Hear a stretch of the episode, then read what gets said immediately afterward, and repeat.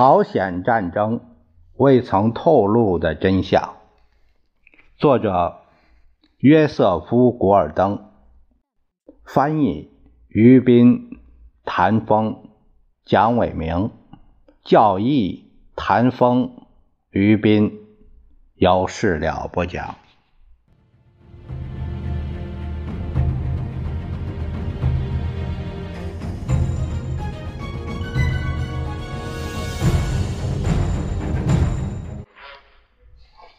接下来我们看第五章。第五章的题目是“先斩后奏”。干预朝鲜带来的最初欣喜情绪平息之时，国家安全机构开始冷静地反思美国所承担的义务。中情局一九五零年七月十日。提出了一份调子比较悲观的评估。由于中情局初出茅庐，规模甚小，与国务院、国防部的情报机构相比，依旧是望尘莫及。因此，在做出若干决定的关键会议上，其作用微不足道。现在，美国已经参战，他终于有机会进行分析性评论了。但他的观点在国务院或国防部均遭到冷遇。中情局认为，由于美国已经介入战争，主动或者被迫撤退都将是一场灾难。美国的对外承诺将失信于人，盟国不会相信美国会动用军事力量来实现诺言。类似伊朗和印度支那那些友好国家可能会失去政治控制，或者迫不得已与苏联谋求和解。美国正面临着由苏联挑起的一系列爆炸性事件，因为如果苏联估计不到全球战争风险的严重性，它就会继续策动类似。朝鲜事件的有限侵略，美国主动撤离朝鲜，可能只会鼓励而不会阻止苏联在其他地区挑起有限的战争。在中情局看来，撤退可能会引起苏联人的强烈反应。分析报告指出。美国应该实行国内动员，以支持美国和联合国在朝鲜的干预，而不要在撤退以后再做动员。这在政治上和心理上要有利得多。假如美国撤军后再实行部分动员，那么苏联领导人更可能会预计战争的矛头是直接指向苏联。而不会去考虑美国的动员是不是为了支持联合国在朝鲜的干预。如果苏联预计会爆发全球性的战争，他就有可能进攻美国，以先发制人。中情局当时的中国问题分析人员雷克莱因，此人是一九六九年退休时。任副局长，同中情局内许多一般官员一样，支持杜鲁门做出干预的决定，认为他是勇敢的一击，势在必行。但克莱因对政府采取的步骤持保留态度，由于缺乏一系列严谨的分析就做出决定，这。成了先斩后奏的事情，他是这样说的：当时中情局的主要工作是寻找相关的迹象，表明苏联人将发动进攻来回应美国的干预。一个国家备战的迹象是销毁驻外使馆的档案，撤离重要人员、妇女和儿童。一个情报延误的经典例子是1941年12月7日凌晨，联邦调查局人员观察到日本驻华盛顿大使馆院子里浓烟弥漫。日本人显然正在销毁大批文件，监视人员做了记录。当他发出报告时，日本飞机已经摧毁了珍珠港美国舰队的主力。随着朝鲜危机的加剧，中情局和联邦调查局密切注视着苏联在世界各地的外交机构。特工人员收集了一大堆零星的材料。七月四日晚十时三十分，特工人员注意到苏联驻哈瓦那公使馆内浓烟滚滚，并且散发出纸张燃烧的气味。在此之前，一只装有六架徕卡三十五毫米照相机的箱子被运进公使馆。这表明，在烧毁文件以前，可能做过微缩照相处理。七月二日，苏联在东京的领事和文化关系处的人员被观察到在收拾个人物品。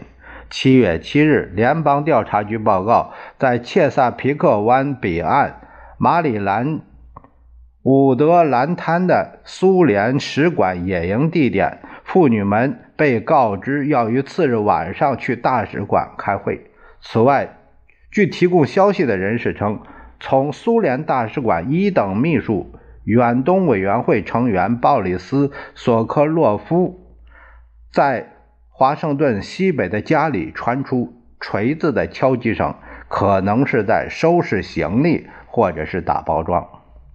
中央情报局的特工人员报告。在过去的六周内，苏联驻华盛顿、法国、日本、土耳其、印度、叙利亚、黎巴嫩、暹罗（当后来的泰国）、波兰、捷克斯洛伐克的大使们相继回国。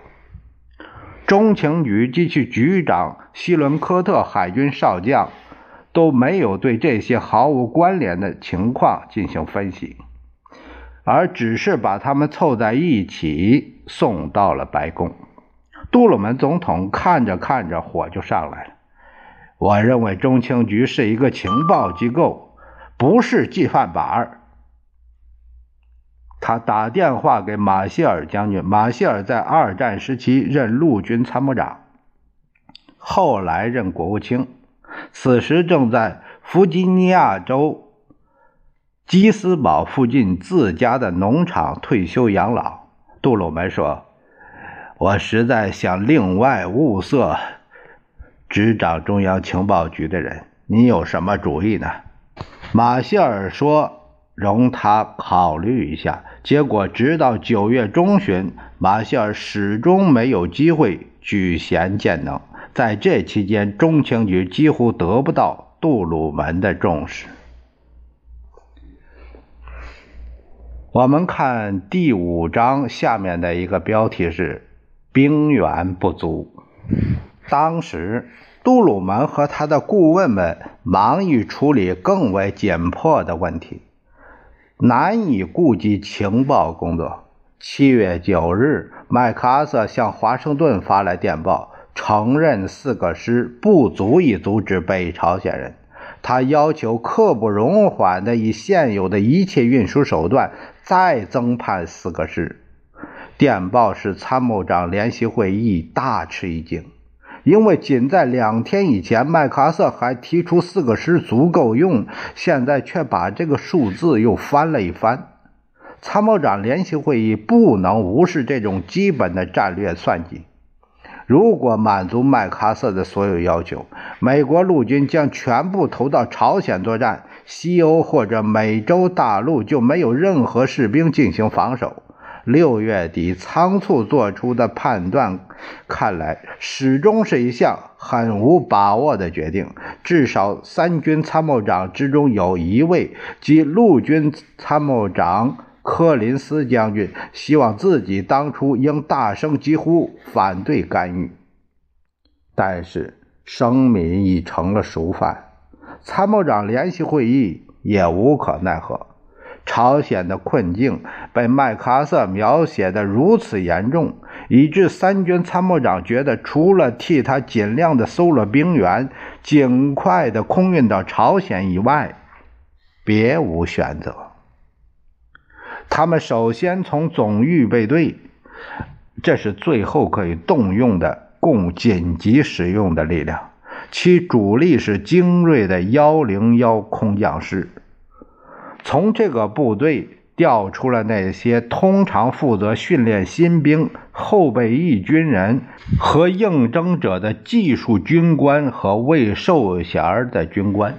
军方称这些是人为干部，他们是能够把自己的经验传授给新兵，并使其做好战斗准备的军人。从六月二十五日至七月二十五日的一个月内。总预备队的数量从十四万人下降到九万人，甚至连这一数字也有水分。在战略预备役部队中尚存的九万人，有一点五万人从事基本管理和文员工作，以保障军队的运作。因此，调给麦克阿瑟人员意味着从总预备队中。抽走了大约半数战斗部队和支援部队。解决国内无人防守的唯一办法是恢复征兵制。凑巧到六月十四日，即敌对冲突开始前不到两个星期，选征兵役法期满失效。战争爆发后，国会急忙将这一法令延长一年，这就为征兵提供了法律依据。与此同时，国会授权杜鲁门召集国民警卫队个人和单位服现役，而这是杜鲁门所不希望的。杜鲁门不愿动用国民警卫队的部分原因是出于政治上的考虑。用军事分析家罗伊·弗林特上校的话说：“国民警卫队的联邦化是一个在政治上敏感的行动。其部队隶属于各州和他们的州长，主要负责内部治安和用于总动员。”部分动员不关他们的事，然而国会却赞成实施国民警卫队联邦化，以避免扩大常备军的规模。他担心和平来临时会被一支庞大的军事力量所拖累。但是北朝鲜的得手使得这些争议成为空谈。七月二十日，国防部长路易斯·约翰逊下令动员四个国民警卫师和两个团战斗队。下面有个注解说，四个国民警卫师是宾夕法尼亚的第二十八师、罗德岛的第四十三师。俄克拉荷马的第四十五师以及加利福尼亚的第四零幺师，两个团战斗队来自田纳西和南达科他。战争的第一个年头，国民警卫队向陆军输送了约九点五万人。不过，征兵。是获取兵员最迅速的途径。各兵役局已有十八个月未征集任何人服兵役，但他们一直在把刚满十八岁的年轻人登记入册。现在国防部下令征兵：九月征兵五万，十月征兵五万，十一月征兵七万。海军陆战队征召了4.7万名官兵，海军3.9万名。为了使更多的军人去参战，国防部还雇佣了23万平民从事原先由军人担任的工作。尽管美国公众大都支持对朝鲜进行干预，据盖洛普八月份的民意测验，支持者达三分之一多，但青年人一般并不踊跃参军。兵役局局长刘易斯·赫尔西少将简明扼要地说：“人人都想出去，没人想进来。”国民警卫队员和后备役军人的怨气最大，他们都参加过第二次世界大战，许多人已经做丈夫和父亲了。他们质问：为什么他们还要替年轻人打仗？一种回答是，他们已经享受了后备役军人和国民警卫队的薪水和其他待遇，一旦服役期满。他有可能舒舒服服的退休。很多人认为后备役任务是一种周末的娱乐。一位对此不表同情的国会议员说：“他们常年拿着政府的钱，是当兵为儿戏。他们究竟知不知道山姆大叔为何慷慨解囊？是为了某种美其名曰的成人童子军营吗？”青年人也千方百计地逃避兵役，一些人加入了后备役和国民警卫队，打算趁机逃避动员；另一些人在仲夏突然决定报考大学，他们知道兵役局大多不会打断他们的学习。但是杜鲁门认识到，军方需要的远不只是一小撮应征人员。和划归联邦政府调遣的后备役人员。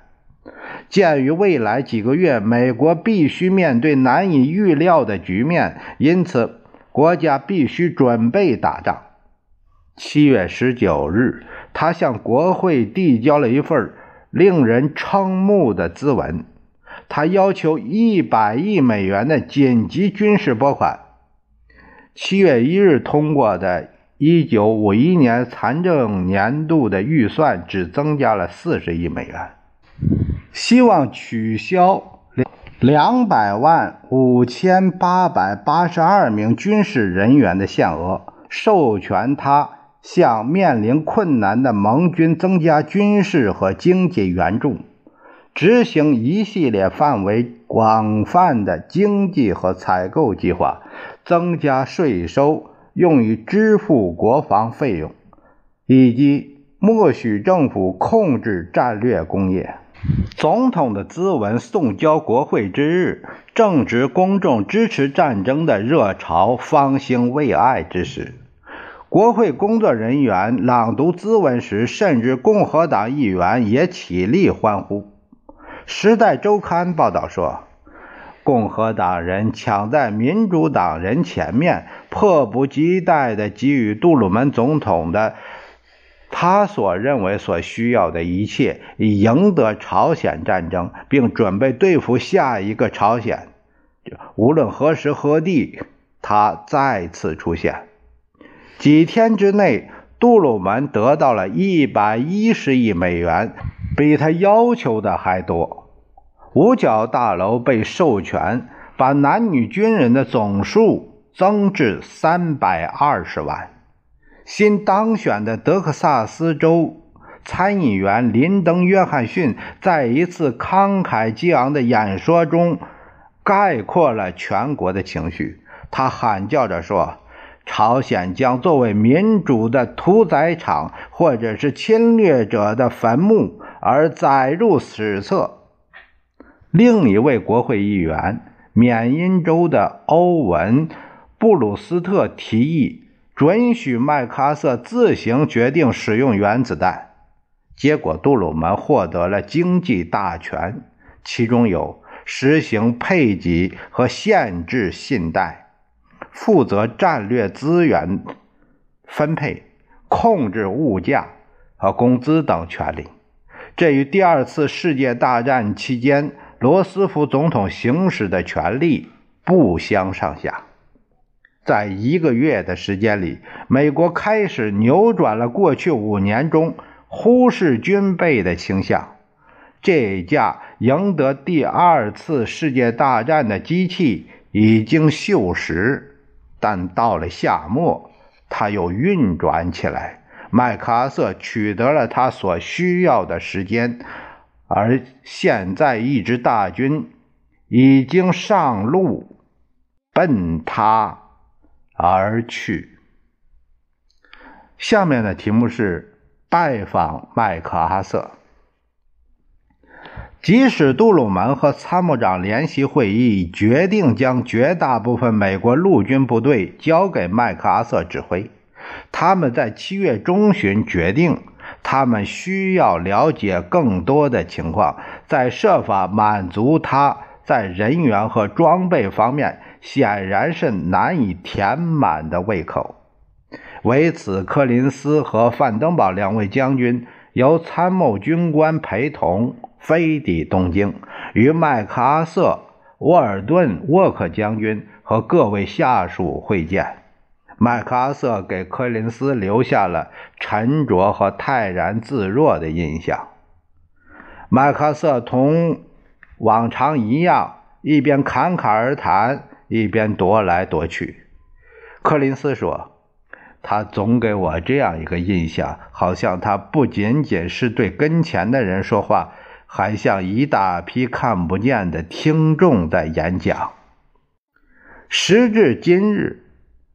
呃，也就是在他们七月十三日会晤那天，时至今日，麦克阿瑟已不再把北朝鲜军队看作是组织涣散、训练差劲的东方乌合之众。